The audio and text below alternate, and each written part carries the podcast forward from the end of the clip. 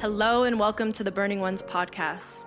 Our goal is to help people all around the world experience the love and power of Jesus and live passionately devoted to Him. We pray that the podcast is just that for you. Thank you for joining us on this journey, and may burning witnesses arise for Him all around the world. Uh, if you brought a Bible, go ahead and open it up. Uh, we're going to be in a few places. We're going to try to uh, as best as by God's grace as I'm able to simplify uh, what could be a singular point or direction that I feel in my heart this morning. Um, go ahead and open, let, let's grab John 17 as a chapter. And then, in tandem or in partnership with that, let's grab the whole book of Ephesians. For real. Uh, I say that, some of you looked up like, oh, yeah, there's no way. Like, yes. So we'll grab John 17, uh, and then we'll grab the whole book of Ephesians. Uh, but as we grab the whole book of Ephesians, majoring, not as if the whole book of Ephesians isn't major, but majoring on Ephesians 4 1, 2, and 3. Walk worthy of the call for which you have been called, and fighting to preserve the unity of the Spirit in the bond of peace. That's 1 and 3. And then Ephesians 6, verse 12, which is, We wrestle not with flesh and blood, but with powers, principalities, rulers in the heavenly places of darkness, wickedness, corruption in an unseen realm.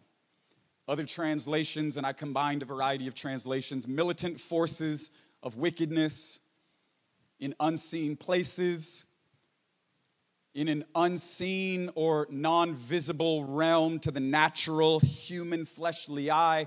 There is a corrupt agenda, demonic forces.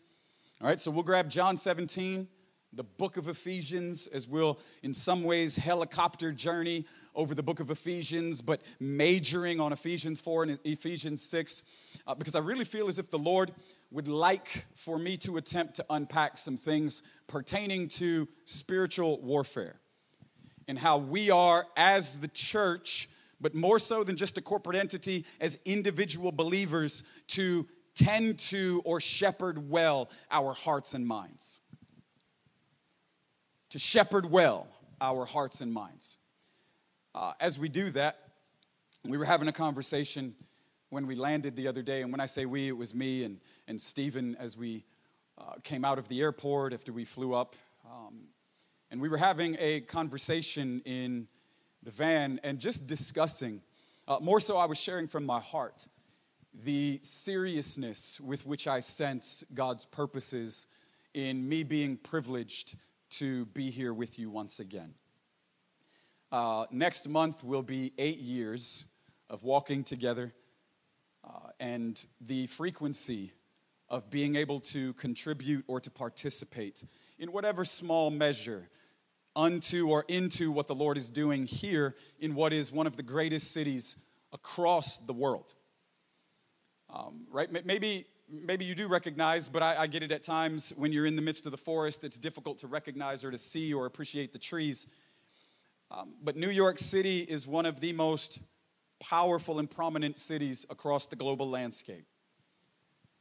And so I recognize a seriousness from the Lord in the privilege of being able to continue to come and to contribute, to be with you, um, to walk with your pastors and their family day by day in a real covenant devotion, which only could be made possible by the Lord and His sustaining grace and power.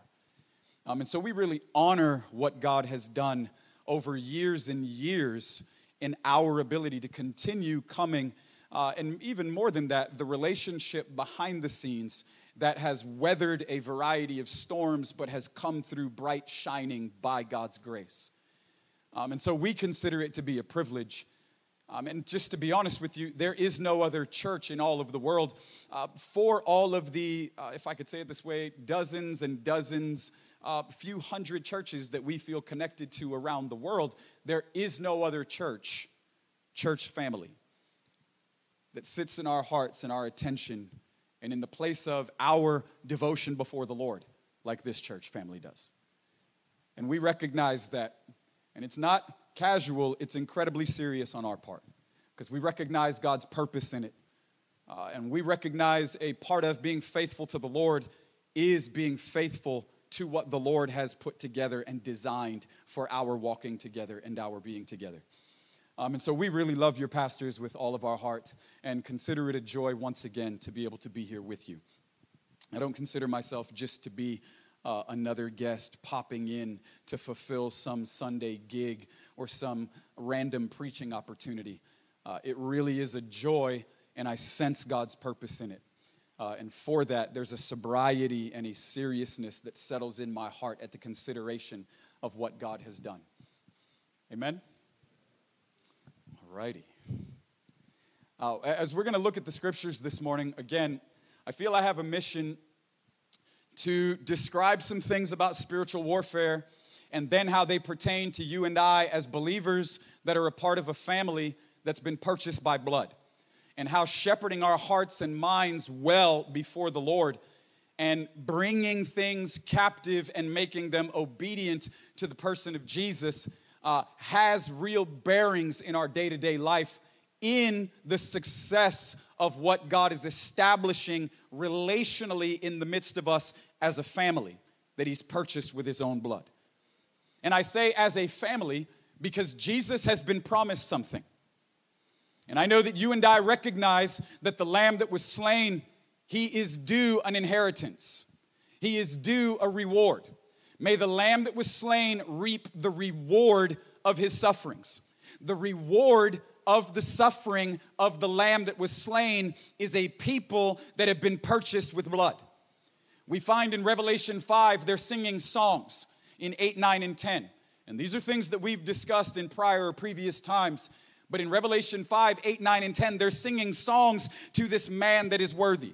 He is seated on the throne, and they are ascribing to him worth and value and glory. For they say, as they sing, You have done what was previously thought to be impossible. You've taken a weak, fragile, broken human creation and you have radically transformed them by you being willing to humble yourself and become one of them. We understand that Jesus is the man Jesus, but he chose to be the human Jesus, to identify in the depths of brokenness in the fragile weakness of humanity. And in Revelation 5, they say, You've actually done it. You've taken this human condition and you've become one of them You've laid down your life for them. You've been raised from the dead on behalf of them. You've ascended on high, where you are now exalted forever, and we are now awaiting the release for his return. So we understand this. But the scope of Revelation 5 in their song is you have transformed the human creation. You've given them your spirit. You've conformed them to your image and made them to be like you. You have purchased a people for God with your own blood. And Peter would tell us that once we were not a people, but now we are a people. And we're not just a people of our own agenda, a people of our own ambition, but we are now the people of God. And we are now a kingdom of priests unto our God. And the idea is that God has saved us to make us something that we could have never been without the life and the work and the power of His own Spirit now jealously residing on the inside of us. That God is making us something. And the consideration is at the end of the age, you will not just bring Him something that you've done, but you will bring Him something that you have become. There will be many that have done, Matthew 7. For many on that day will say to me, Did we not do? But he will say, I never knew you. So the idea is that we're not just saved unto new activities with a Christian slant. It's not that we will just bring him something we've done, we will bring him together. Yes, individually, but together what we have become. And Paul at the end of Colossians 1 would say, This is what I'm striving for.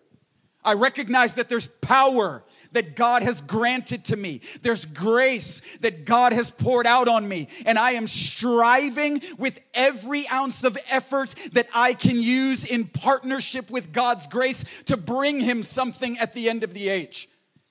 And he says, I want to bring him a people that look like him.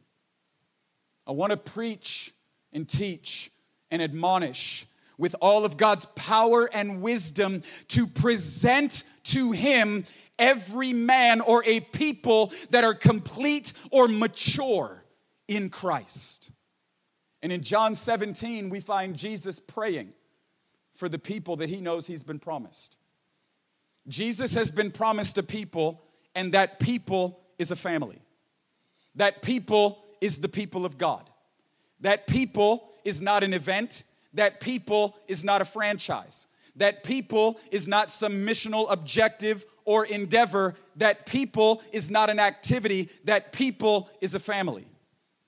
That people is a people redeemed, rescued from every tribe, nation, and tongue, purchased by blood, now becoming the possession of the man Jesus.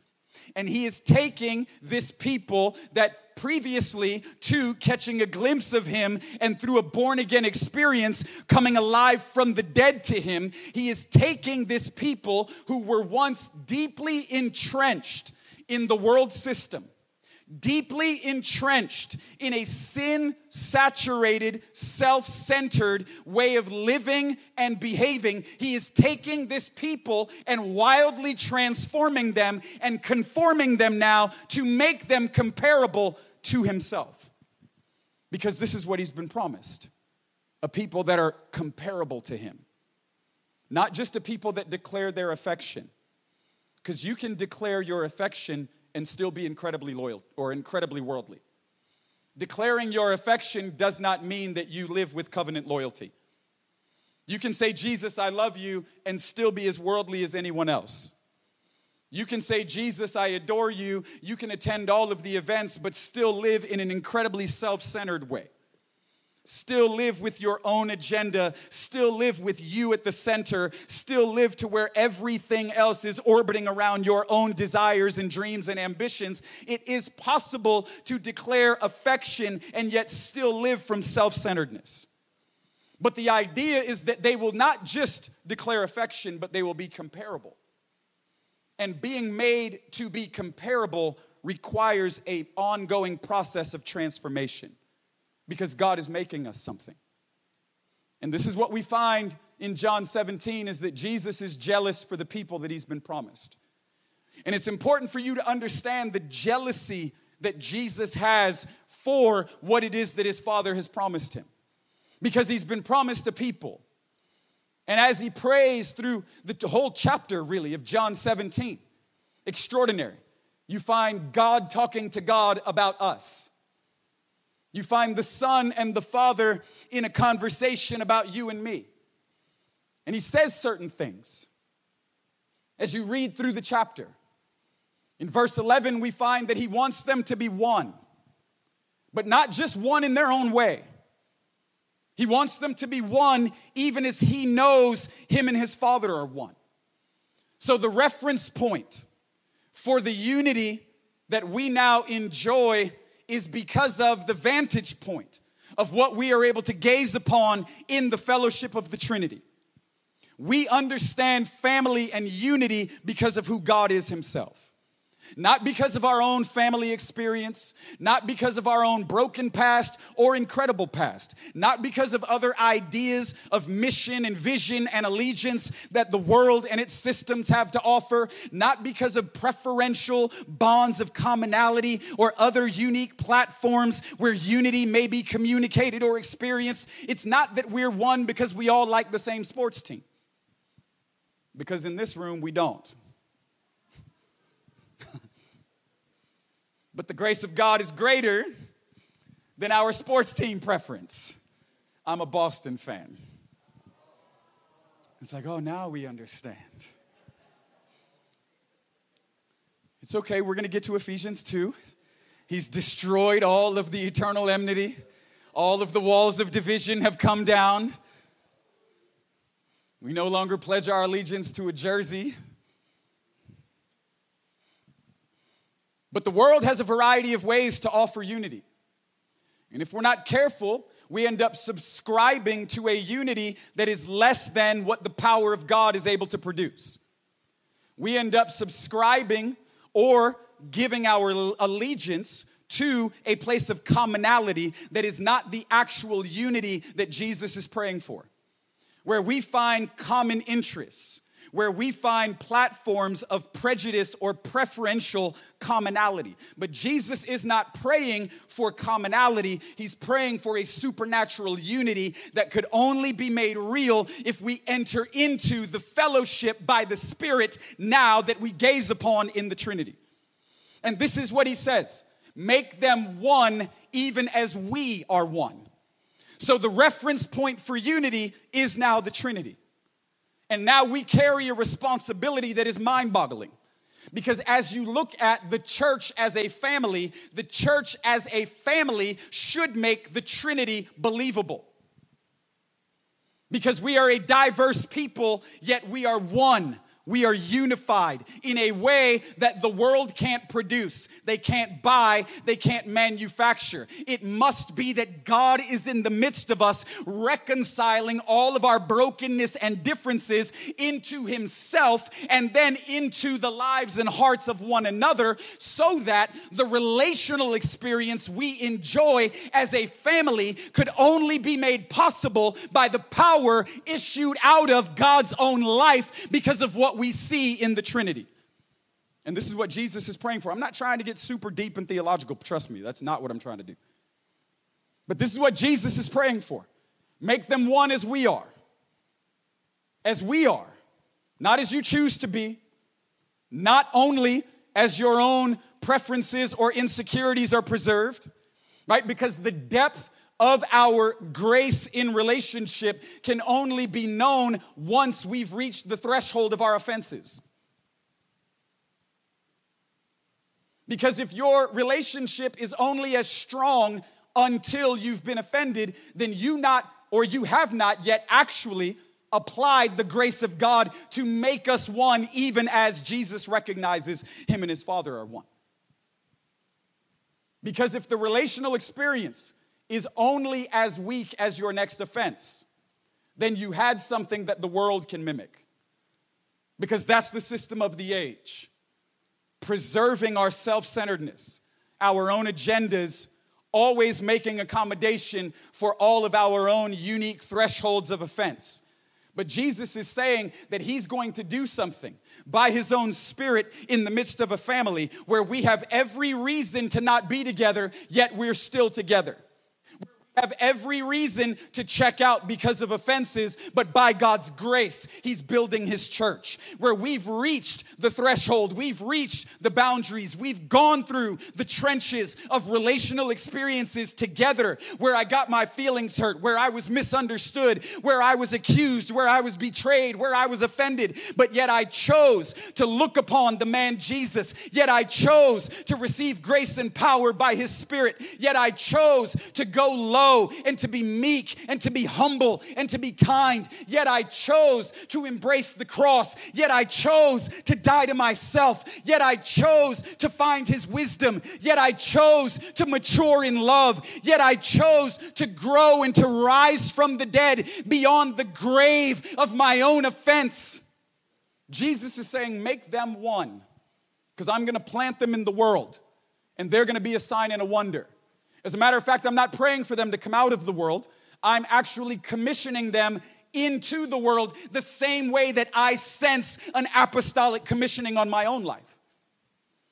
He says, I'm not praying that you take them out, but I'm praying that you actually keep them in it. I'm sending them in, I'm planting them. Apostello, apostolic commissioning them into the world. Preserve them or keep them from the wicked one.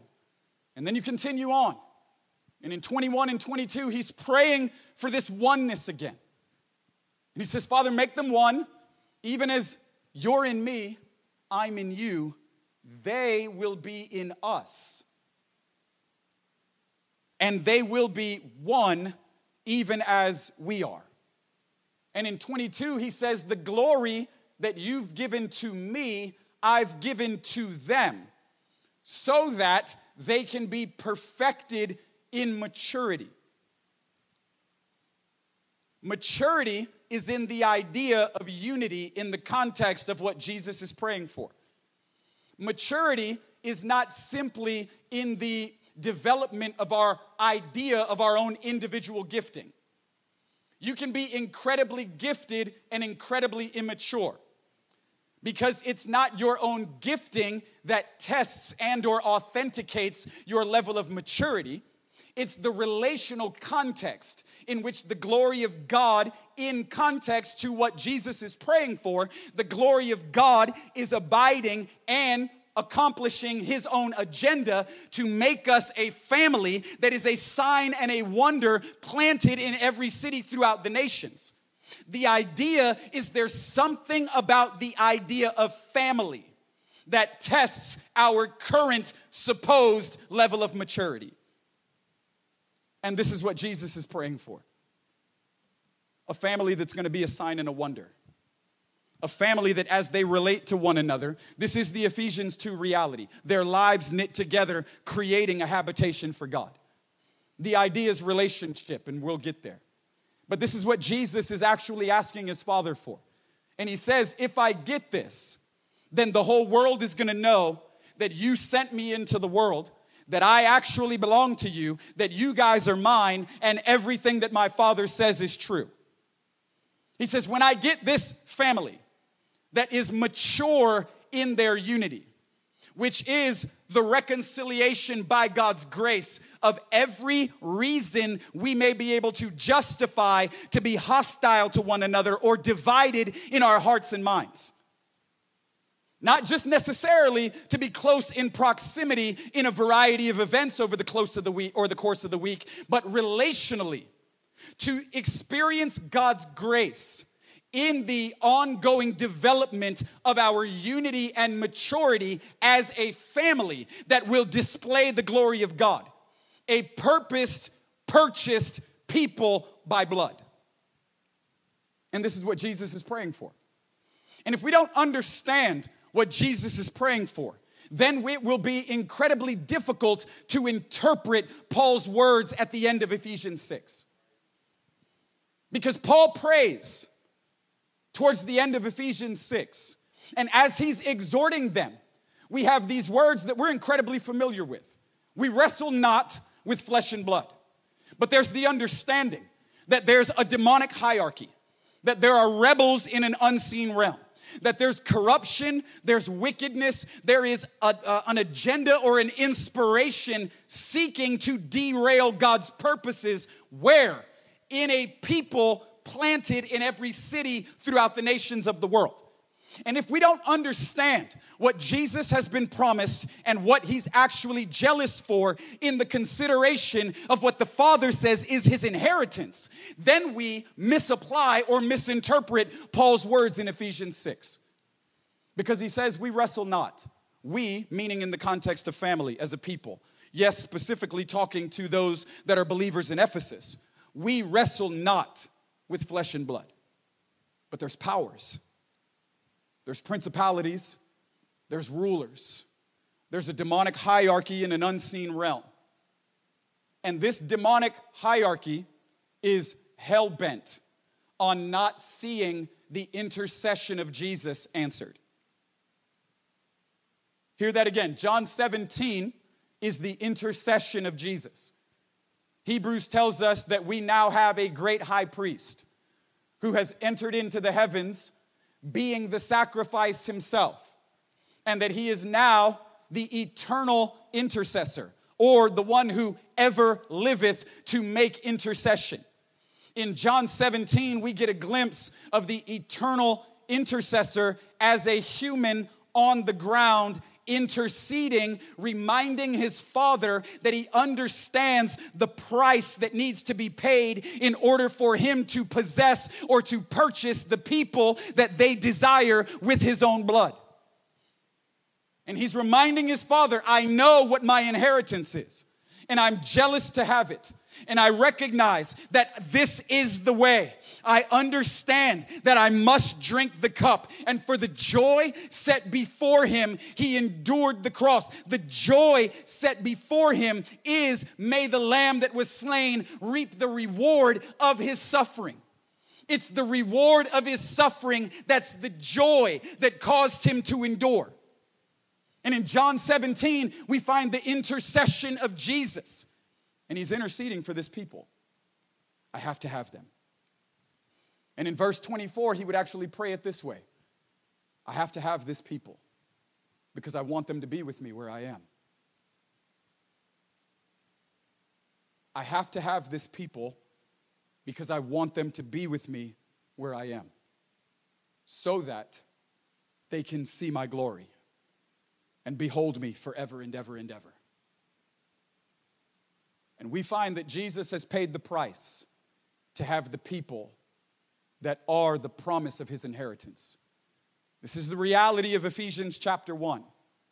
Ephesians chapter 1 is God has done his part. That's the way that Ephesians 1 opens. God has done his part. He has overcome, humbled himself to become a man, entered into the human story in a human vehicle on behalf of his eternal purpose to have a people for his son. We can now, those of us who've been granted the deposit of the Holy Spirit, we can now know what is the mystery of his will that was previously locked up in the wisdom of God until unleashed through the wisdom of his own cross. And we now look upon the exalted man Jesus, who came humbling himself in a human vehicle to lay down his life on behalf of the eternal purpose that God has for humanity. To purchase a people from every tribe, every nation, every tongue, and to make them the comparable companion to the Son that he loves. God has done his part. Jesus has laid down his life. He has been crucified. It is God's wisdom, the cross, the blood, conquering the grave, demolishing the accusation of the enemy, resurrecting, demolishing sin, even death. Oh, death, where is your sting? And not just resurrected, but ascended into the heavens. And Ephesians 1 ends with the idea of the exalted and ascended man, Jesus. It's there at the end of Ephesians 1. And now that man Jesus that God raised from the dead has ascended into the heavens and he has been exalted above every name, every power, every principality, every ruler, everything in the heavens, the earth, below the earth. The man Jesus has been exalted. He is alive from the dead and ascended and reigning on high. God has done his part. Well, that's important because the way that Ephesians 1 communicates the reality of God's part in the man Jesus and him being alive from the dead and now exalted into the heavens is now the way that we interpret what Paul says in Ephesians 2. Because Ephesians 2 begins with, and you too were dead. Come on, make the connection. Jesus is alive from the dead, exalted above the powers, reigning on high above the rulers of the age. He is a man alive from the dead, ruling above powers and principalities.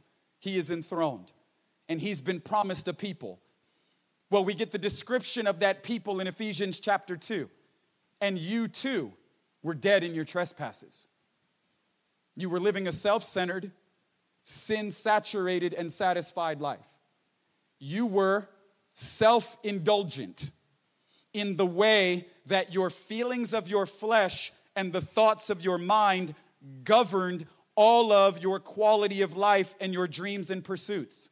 Whatever you felt you wanted or thought you should have or do is the way that you created the trajectory for life and passion and pursuit.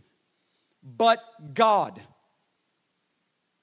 And Paul is communicating that at one point, everyone in the human experience lived that way in the human condition.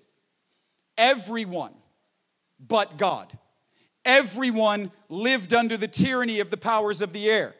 Everyone lived as a prisoner or a captive through the influence of rulers, powers, principalities. Well, Mike, I don't like the way that sounds. That's the reality of the human experience and condition. There are two categories that are a part of one conversation.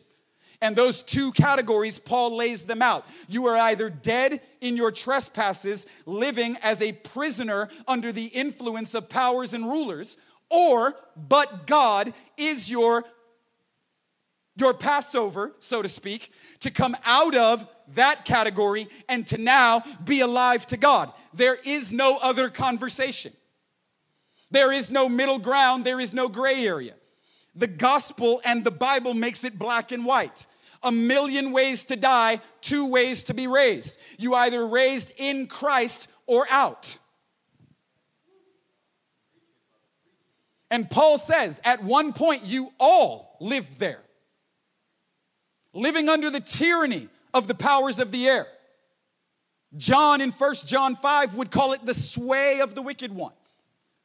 Paul in Romans 12 would say, Don't conform to the pattern of the world, talking to believers. So there's a pattern to the world system, there's a sway that powers and rulers are creating. There's an ebb and a flow, so to speak, and those who go against the current get crucified. Because powers and rulers are longing to baptize everyone that they can influence into a pattern into a way or a sway, into a system that Paul would consider belongs to the world and the system of the age. And here he says, All of you lived, being a prisoner to the current. But here's the description of the current it's a self indulgent way of life, meaning whatever you feel and however you think. It's your truth, it's your feelings, it's everything relevant to the way that you want to interpret things. It's everything relevant to how you want things to be understood or how you feel things need to be considered and then applied. But this is a result of what we recognize to be the inheritance of the curse and the corruption of Genesis 3.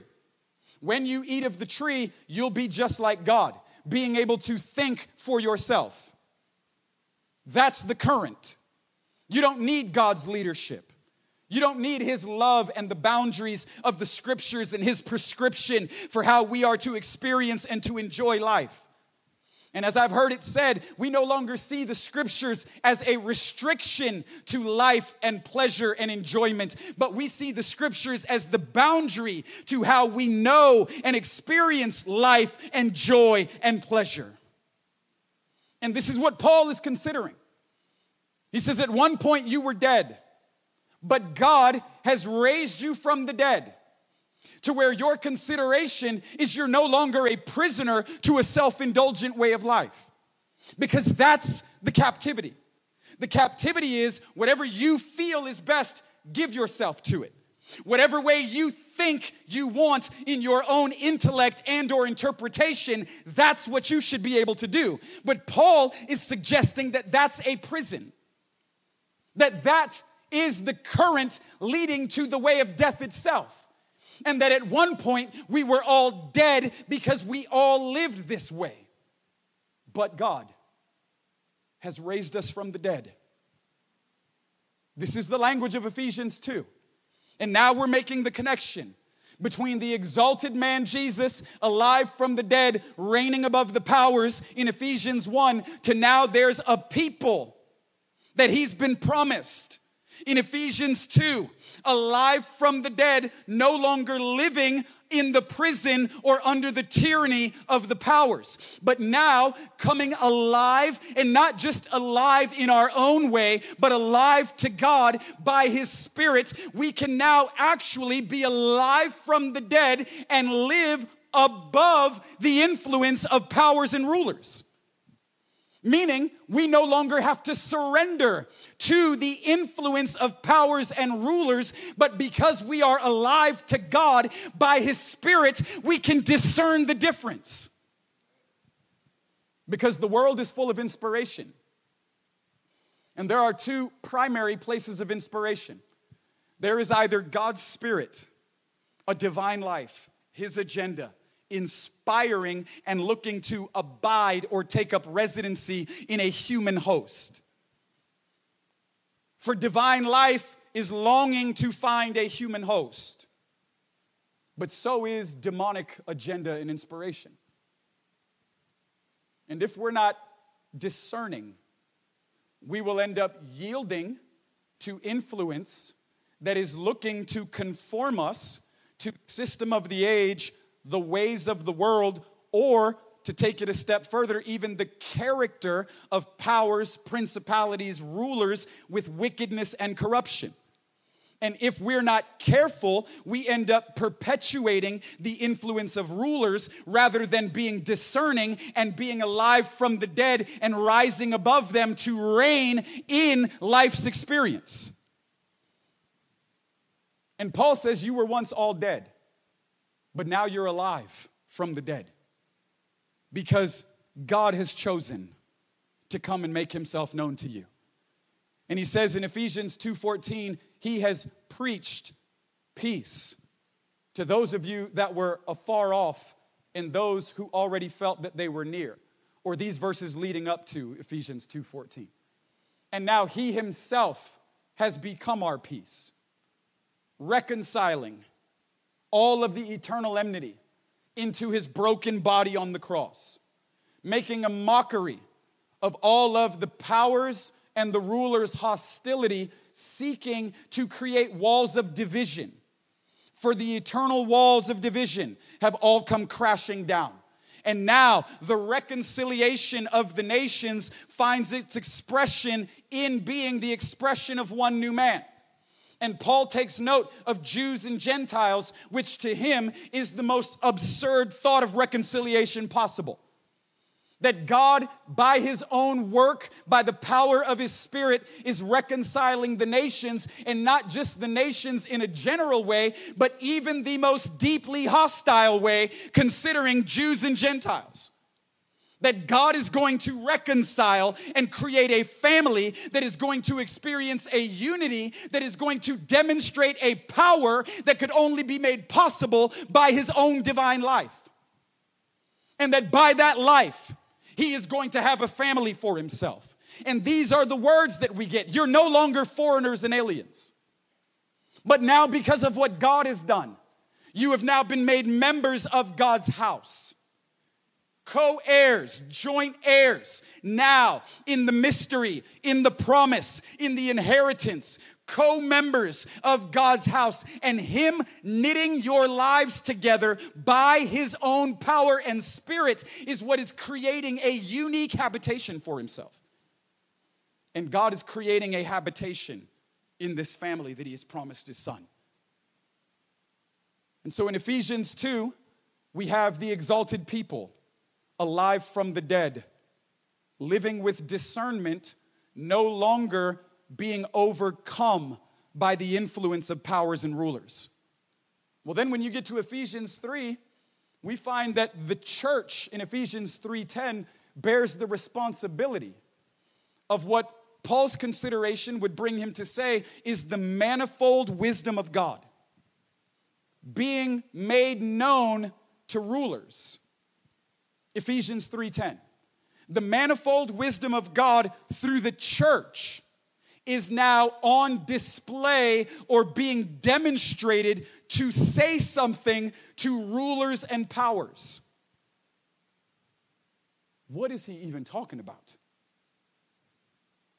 The responsibility that the church bears together relationally in their unity that brings them to be a family is to remind the rulers and powers that because of what God has actually done, what God has paid for, and the power that He has issued in order to make good on the promise that He has made to His Son, is simply this that what the Father has promised the Son, the church is supposed to remind the powers that Jesus is going to get it. That the church is to embody a reality that reminds the powers that though they may try with every effort and influence they have within their arsenal, that they live, they live, they being the church, the church lives by the grace and the power of God's own life and spirit, and that their development will not be derailed by the influence of powers. And that though powers may try, they will not derail what it is that the Father has promised the Son. And this is our responsibility as a church by God's grace. Not meaning something that you can manufacture, something you can work up in a fleshly way, but by yielding to God's life and spirit in the ongoing development of a relational unity that makes us a family, which is in John 17 what Jesus said he gave us glory for, is to remind powers. What Jesus deserves, he's gonna get it. Because we're living it and God has given us His Spirit. And the way that He is building us, what He is making us, is a reminder to the powers that though they may seek to influence us, at the end of the day, God has issued power in order to make good on the promise that He has made to His Son. And that is the responsibility that Paul is considering that the church bears in Ephesians 3:10 is to demonstrate a reality that reminds powers we will not yield to your influence to divide us or to make us uniquely hostile to one another. Because that's what Jesus prayed for. He prayed for unity and oneness. And so, in the idea of the intercession of Jesus being answered by a people that are a family not a family with unique interests and prejudices and commonality, but a unique family that experiences a glory that is only joyfully made possible by God's own life and spirit and power. That in the context of the church as a family, there is a demonstration that powers are reminded of what the Father actually promised to Jesus. And when they see what it is that God says He's going to give His Son, it reminds them that they must do everything they can, for their days are drawing short. And Paul says the church bears a responsibility to remind powers that God is going to be faithful to give His Son what He promised Him. Well, this is what we find having such deep meaning in Ephesians 4, verse 1. Paul says, therefore, walk worthy of that call.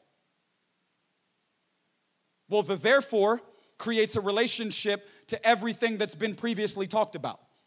You understand, therefore, in context of the discussion from chapters 1 to 3.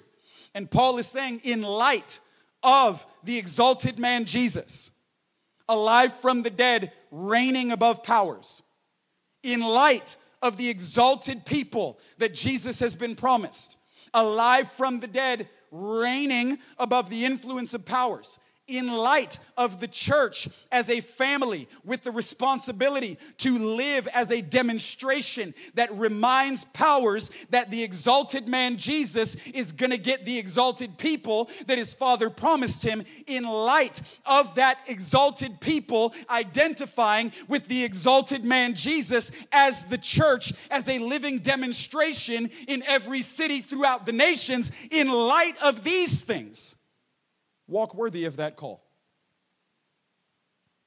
Walk worthy of that call because that's what you've been called to. Walk in that power, walk in that reality. And then he says, fight to preserve the unity of the Spirit.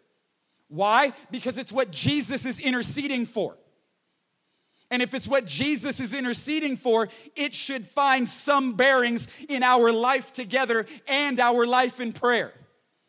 A unified people, a unified bride, a unified church, no longer yielding itself to the tyranny of the influence of rulers and powers, seeking to compromise what it is that Jesus has been promised by creating division and hostility. Which is why then, when you continue to track through Ephesians 4, when you get to verse 17, Paul says, You're actually a new thing. Don't live your life like you used to and like the rest of the world or the Gentiles. Why? They're darkened in their understanding. But he says, You are no longer darkened in your understanding, you're alive from the dead. You've been filled with God's Spirit. You carry the mind of Christ, which means you have actual discernment in real time to be able to know the difference between influences seeking entrance and anchoring in your heart and mind. Don't be like them. They're darkened in their minds and in their understanding, given over to futility and perversion because they don't know any better. Perpetuating the darkness and the division don't be like those guys. You're something totally different now. God's given you his life, he's given you his spirit, he's given you his power. You're alive from the dead. You bear a unique responsibility. God is working something together out between you relationally because of the family that He promised His Son. Don't be like those guys. And then He gets into a bunch of practical stuff in how we relate to one another in how we do life together when our lives are knit together. And that's the understanding is that on the relational platform of life together as a family is where the demonstration of our unity actually becomes a sign and a wonder. And so he has to get into the nitty gritty details of what life actually looks like and the things that are uniquely presented to us as we are knitting our lives together. And he goes through it. And then at the end of the chapter, he says things like, Don't quench the spirit. Which again, we've considered. That's not just the charismatic license to bring restraint to how we want our gatherings to go. Well, you clap when no one else was clapping, you're quenching the spirit. Well, you got up and ran and it wasn't time to run, brother, like you're quenching the spirit. It's a relational context. And Paul is suggesting that there is no greater way to quench the work of the Spirit in the midst of us than to not tend to our hearts and minds because of demonic influence and agenda that wants to disrupt our relational unity because of the promise the Father has made His Son of giving Him a people that are one and comparable to Him. And Paul is suggesting that it is the relational shepherding of our hearts and minds that brings us to the consideration of quenching the work and the power of God's Spirit and His agenda in the midst of us. Which means we no longer celebrate division. It means we no longer celebrate and perpetuate hostility. It means now we see and understand attempts or inspiration to divide us or make us hostile to one another as an inspiration or an objective of demonic powers from rulers, powers and principalities looking to disrupt the intercession of Jesus because of what he's been promised. And if I see division as a disruption to the intercession of Jesus, maybe my consideration of partnering with it would be different because you can't consider division the same way when you conclude that it's a disruption to the intercession of Jesus. I'm not talking about between us and the world. We understand that there's light and darkness. We understand that the value system is different. We understand that the heart posture is different. We understand that the spirit that is alive and at work on the inside of us is different, which Paul concludes in Ephesians 2. The spirit that is now at work or present at work on the inside of the sons of disobedience. I'm not talking about the differences between the church and the world. We understand that we are in it, but we're not of it, John 17. We understand that we've come out of it and that we've actually entered into union with the man Jesus and that we are separate. Be ye holy, even as I am holy. We understand that there is no real fellowship with light and darkness, but that we are planted here to reach them by being a sign and a wonder. I'm not talking about the distinction between light and darkness, church and world. I'm talking about the inspiration at times that we yield our hearts and minds to to create unique hostility and divisions inside of the family. This is what Paul's consideration is, which is why he starts in Ephesians 5 and verse 1 by saying, Be imitators of God, laying your life down on behalf of a reconciliatory mission. Paul saw himself this way. He wasn't suggesting something to them that he wasn't actually uh, living in his own life or the way that he had interpreted his own life now in God. In Second Corinthians 5, it's if any man is in Christ, that man is a new creature. And then he continues, and in verses 18, 19, he says, I now see myself as an ambassador of this great king. Like my life doesn't belong to me anymore. I'm not just simply given over to my own agenda. I'm not doing my own thing. I'm not trying to protect my own unique interests, but I'm fully given over. I'm all in with this thing. I'm going to live as a representative. I see myself as an ambassador. God's given me power, He's filled me with His own spirit. I now interpret my own life, meaning, and mission in light of Jesus being king, me being radically aligned to Him, and me now being an ambassador or a representative of His mission in the nations. That's how I see myself. And because of that, I see myself as bearing the ministry of reconciliation and the word of reconciliation. Well, this is what he encourages in Ephesians 5 be imitators of God. Be imitators of God. And then he continues on before he gets to the relational stuff. He says things like, Stop lying to each other. Again, he's digging into the nitty gritty of how we actually do life together because how we actually do life together is what is the sign and the wonder, and it is the platform that becomes a demonstration for the rest of the world to know that God is answering the intercession of his son.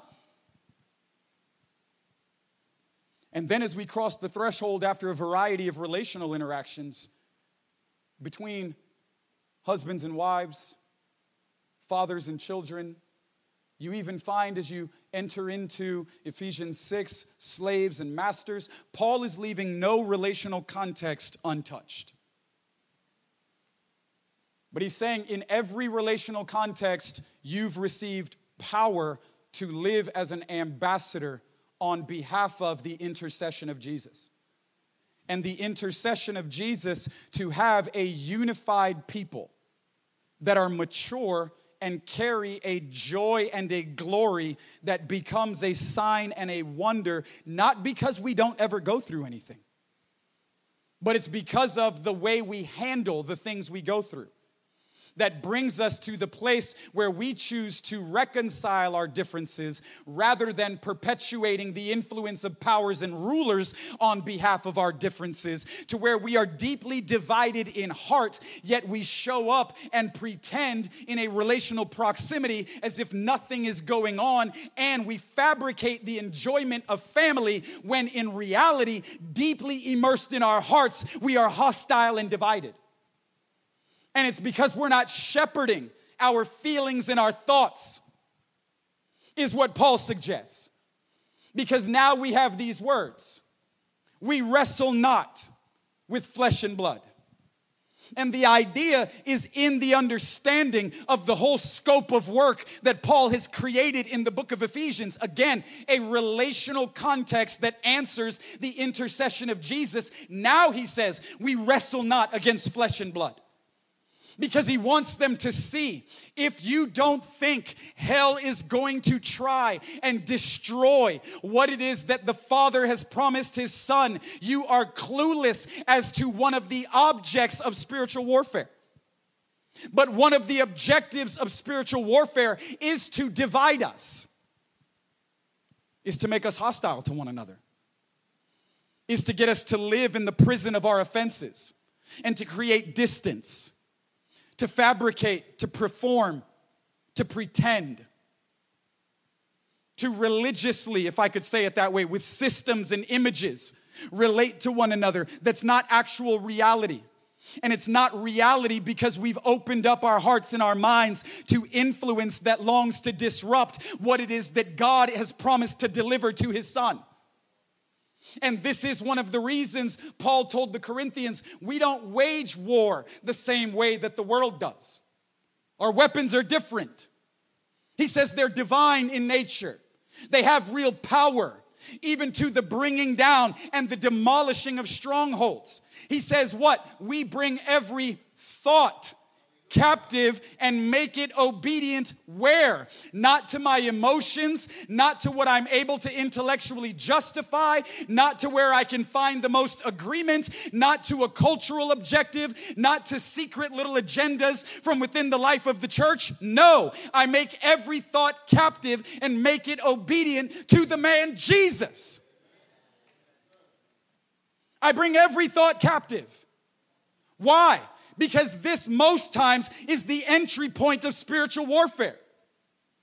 It's the planting of the demonic swirl. And before we know it, thoughts have lingered longer than they should have, and we've come into agreement with things we've been thinking that we should have never had. And once it has agreement, it establishes a root. And once it establishes a root, it builds or develops a stronghold and it exalts itself above the knowledge of God, which means things that I previously knew to be true, I'm now deceived because I didn't bring thoughts captive and make them obedient to Jesus. And in my deception, I've come into agreement with things that aren't actually real. And it's because I'm interacting with a misinformation campaign. And this disinformation or misinformation campaign has got me to buy into a voice I never should have listened to. And now the things that I've been hearing, over time, I started agreeing and when I started agreeing, it established a planting. And that planting dug deep and created a root system. And that's now what the Bible would consider to be a stronghold. And you don't get a stronghold in a moment, you get a stronghold over time when you've not been shepherding your heart or your mind well. You get a stronghold over time when you've been dealing and dabbling and dating thoughts that you should not have ever been listening to, things that you should not have allowed to roam within the walls of your mind as long as they did, and because you did not immediately bring every thought captive. This is what Paul says is the wrestling.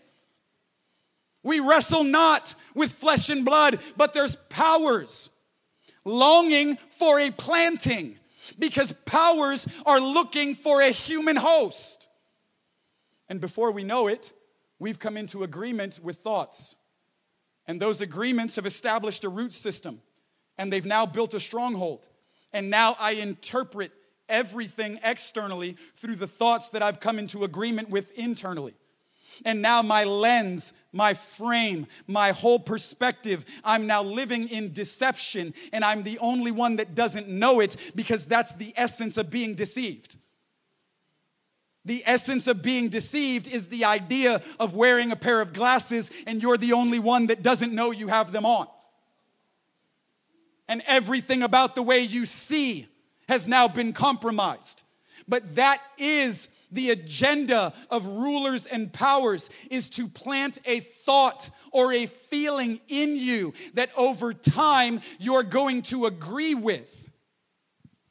And once you agree with it, you begin to get conformed to an image of corruption. Because demonic agenda is looking for a human host. They must find a human vehicle that will think like them, feel like them, to live out their agenda.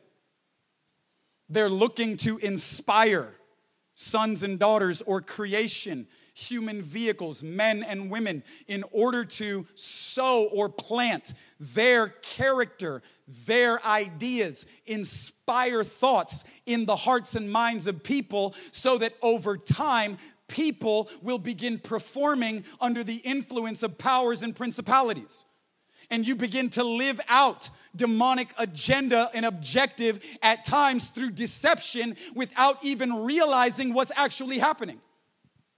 And we end up in the swirl. But Paul is saying you don't have to live as a prisoner of the swirl. You are now alive from the dead, reigning above the influence of powers. And he says we don't wrestle with flesh and blood but he does imply that there is a wrestling. In 1 Corinthians 15, he tells them, When I was at Ephesus, I wrestled with wild beasts. I don't think he's talking about people that actually looked like jackals and boars and whatever other kind of uh, animal you want to consider. I don't think that's what he's talking about. He's talking about or implying the nature of spiritual warfare human agendas that have been compromised by demonic inspiration. And people that are now living out things that have been planted deeply within. But Jesus is praying for a people and he's interceding for a family that is going to be a sign and a wonder because they won't live in the swirl. They won't give themselves to all of the different places and spaces where, let's just say, on a larger scale, have become so familiar to us that we endorse them and celebrate them. They won't give themselves to the political swirl, seeking to divide. Jesus is going to have that people.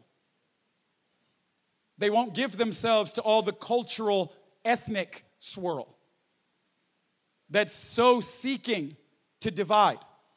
They won't give themselves to the financial swirl where we relate to one another based off of stature, of positions and titles and corporate realities and bank account status. He's gonna have a people that won't give themselves to the swirl of their own unique interests and prejudice that they're still trying to protect, even though they claim an affection for the man Jesus that's alive from the dead and reigning above all the powers that are seeking to infiltrate what he's been promised with these things.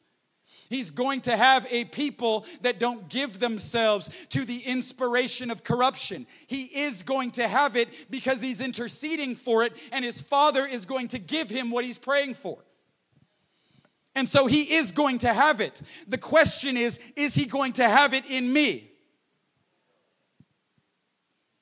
And in order for that to be a consideration, I must consider how I'm shepherding my heart and mind. Because I can't see division the same when I understand it as compromise to the intercession of Jesus. Hear me, in any possible place where division is trying to advance, it is corrupting the intercession of Jesus. I'm talking about from within the life of the family. Again, we understand a clear divide between us and the world. But from within the life of the family, any of the relational differences that we are not longing for power to reconcile, but that we are giving way to and becomes a festering seed bed in our own hearts and minds, where now we are partnering with inspiration of corruption rather than discerning it and taking it captive and making it obedient to King Jesus, where we receive power to live as a people who are alive from the dead and reigning above the influence of the powers. That's how we become a sign and a wonder, where again, we have every reason to be divided, but when the world looks at the church, it makes the Trinity believable because they see in us a people that are wildly diverse, and we don't find our unity in our conformity. Because conformity is not real unity. We need diversity to enjoy real unity. And God has given us power to be reconciled. we should charge or feel a commissioning on our own lives to be ministers of reconciliation, to carry the ministry of reconciliation and the word of reconciliation, so that in our endeavors to actually become the answer to Jesus' intercession. We will not entertain even the smallest space or place where an inspiration towards division is being introduced. Where any of the thoughts, we bring every thought captive. You've got to be incredibly aware of the thoughts that you are having about people. This is the planting. You've got to be incredibly aware about the feelings that you are having towards people. This is Paul's charge in Ephesus. We don't wrestle with flesh and blood, but we're wrestling from a place of influence and inspiration. And we recognize that there are enemy forces longing to compromise what it is that Jesus has been promised. They know that their day is dawning short and they will do everything they can from within their own perceived jurisdiction by way of inspiration to gain an entry point to a heart or a mind to sow thoughts so that over time they can infiltrate with their own agenda what it is that God seems to be doing. But Jesus says, I'm going to have a people. And this people are going to be one. And their oneness is going to make them a living demonstration. There will be glory on their unity. And the rest of the world will know that I am who I say I am, that my Father has sent me into the world, and that they belong to me. What would it look like for God to have a people, a family, a church as a covenant community, as a living demonstration that made the Trinity believable to the world around, where they saw something in us that they knew they, in their own power, intellect, or money, weren't able to actually reconcile all of the differences that we've been able to reconcile that we've received power from God's own life in order to not just become agents of reconciliation to the world around us, but to become agents of reconciliation to the family that surrounds us. And that from within that framework, it's not that our relationships are frail because they're only being preserved by the accommodation for our own offenses, but it's that we've actually gotten into the trenches. We've actually related to one another in real life. Things have come up, things have been exposed, things have been dealt with, things have been reconciled. And God has a powerful people because they paid a price through the blood of Jesus to give him what it is that he's interceding for. This is the consideration that Paul says. There is a wrestling, and you have to be aware of what the wrestling is looking to accomplish. Because until you do, we may find our time or find ourselves in unique moments and seasons partnering with the agenda rather than discerning it and derailing it we may find ourselves being given over in our thoughts, our feelings, conversations to things that are perpetuating the divide rather than reconciling it by God's grace and power. We don't find ourselves being imitators of God when we are perpetuating division. We find ourselves being imitators of God when we are laying our lives down on behalf of reconciliation. And Paul says there's a wrestling that's going on. And you have to be aware so that you can actually stand in the day of evil. You must tend to your hearts and minds well in God. Right? I want to take a moment and pray for the people that Jesus has been promised. Because I believe that the Lord wants to freshly commission every willing heart this morning to be an agent and a weapon of reconciliation. Where we, in every space, place, and conversation that we bear responsibility, will see ourselves as ministers of reconciliation. We'll see ourselves as bearing the ministry and the word of reconciliation. If we have an interest in the intercession of Jesus being answered, then we also have a powerful interest in reconciling differences and hostility. Because this is what he's interceding for. I want a people that are one the same way that we are one. I want a people that won't be compromised by all of the influence that the world is trying to saturate them with. A people that won't share the same political divisions that the rest of their city does. Man, what would that take? It would take God's power, and He's issued it by His own Spirit.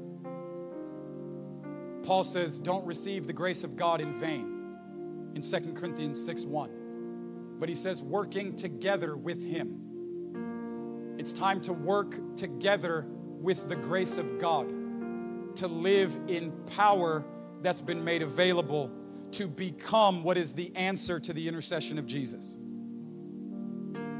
A people that won't be so culturally hijacked by all of the agendas and movements, by all of the different cultural ebbs and flows by all of the different voices and faces and unique interest groups that continue to pop up that are trying to divide and create hostility. Man, no, no, no. I'm going to have a people that aren't compromised by those things. I'm going to have a people that aren't compromised ethnically, a people that aren't compromised. I'm going to have a people that are a sign and a wonder. I'm going to have a people that carry my glory because they're going to grow up, they're going to become mature. They're going to become developed in a relational unity. And they're going to be a sign and a wonder because that's what I'm praying for. They're going to shake a city because of what I'm able to develop in them relationally. They're going to be a family that preaches the power of the gospel through their unity. They're going to be a covenant community that the reality of their relationships are going to testify that I'm king over the nations. If we have an interest in Jesus getting his reward, then we share an interest in the things that have been described. And for the next several moments, I'm going to ask you to stand up on your feet and to join me in a place of prayer and intercession where we can join Jesus, this high priest, this great intercessor that ever liveth to make intercession he's still praying the prayer of John 17 because the marriage supper of the Lamb hasn't happened yet. He's still praying the prayer of John 17 because the moment of possession hasn't happened yet. He's praying the prayer of John 17 make them one. So I want to take the next several moments and enter into a time of prayer to join Jesus in the place of prayer and intercession, asking God that He would send the power of His Spirit in order to reconcile the differences in the church, that He would send the power of His Spirit in order to make right all of the hostility the compromise, the unique interests that are being celebrated throughout the landscape of the church's family. No more political divide. No more denominational boundaries. No more social compromise and conversation. Come on, for the next few moments, I'm going to ask you to join me in the place of prayer. That Jesus would get what he's been promised that the answer to the intercession of Jesus would start in our own heart. Lord, make us agents ministers of reconciliation. Lord, make us a people that live alive from the dead and above the influence of rulers and powers. Make us a people that become a sign and a wonder because we are no longer open to the voice and the inspiration of hostility and compromise and corruption. Make us a people that will not entertain division in any space or place in our relational harmony. Make us. Make us a church family that is a covenant community that lives as a living demonstration that answers the intercession. Thank you again for listening today. We pray that it has fanned into flame the love that you have for Him. If you would like more information about Burning Ones, you can subscribe to our YouTube channel, follow us on social media, visit our website at www.burningones.org, or download our app.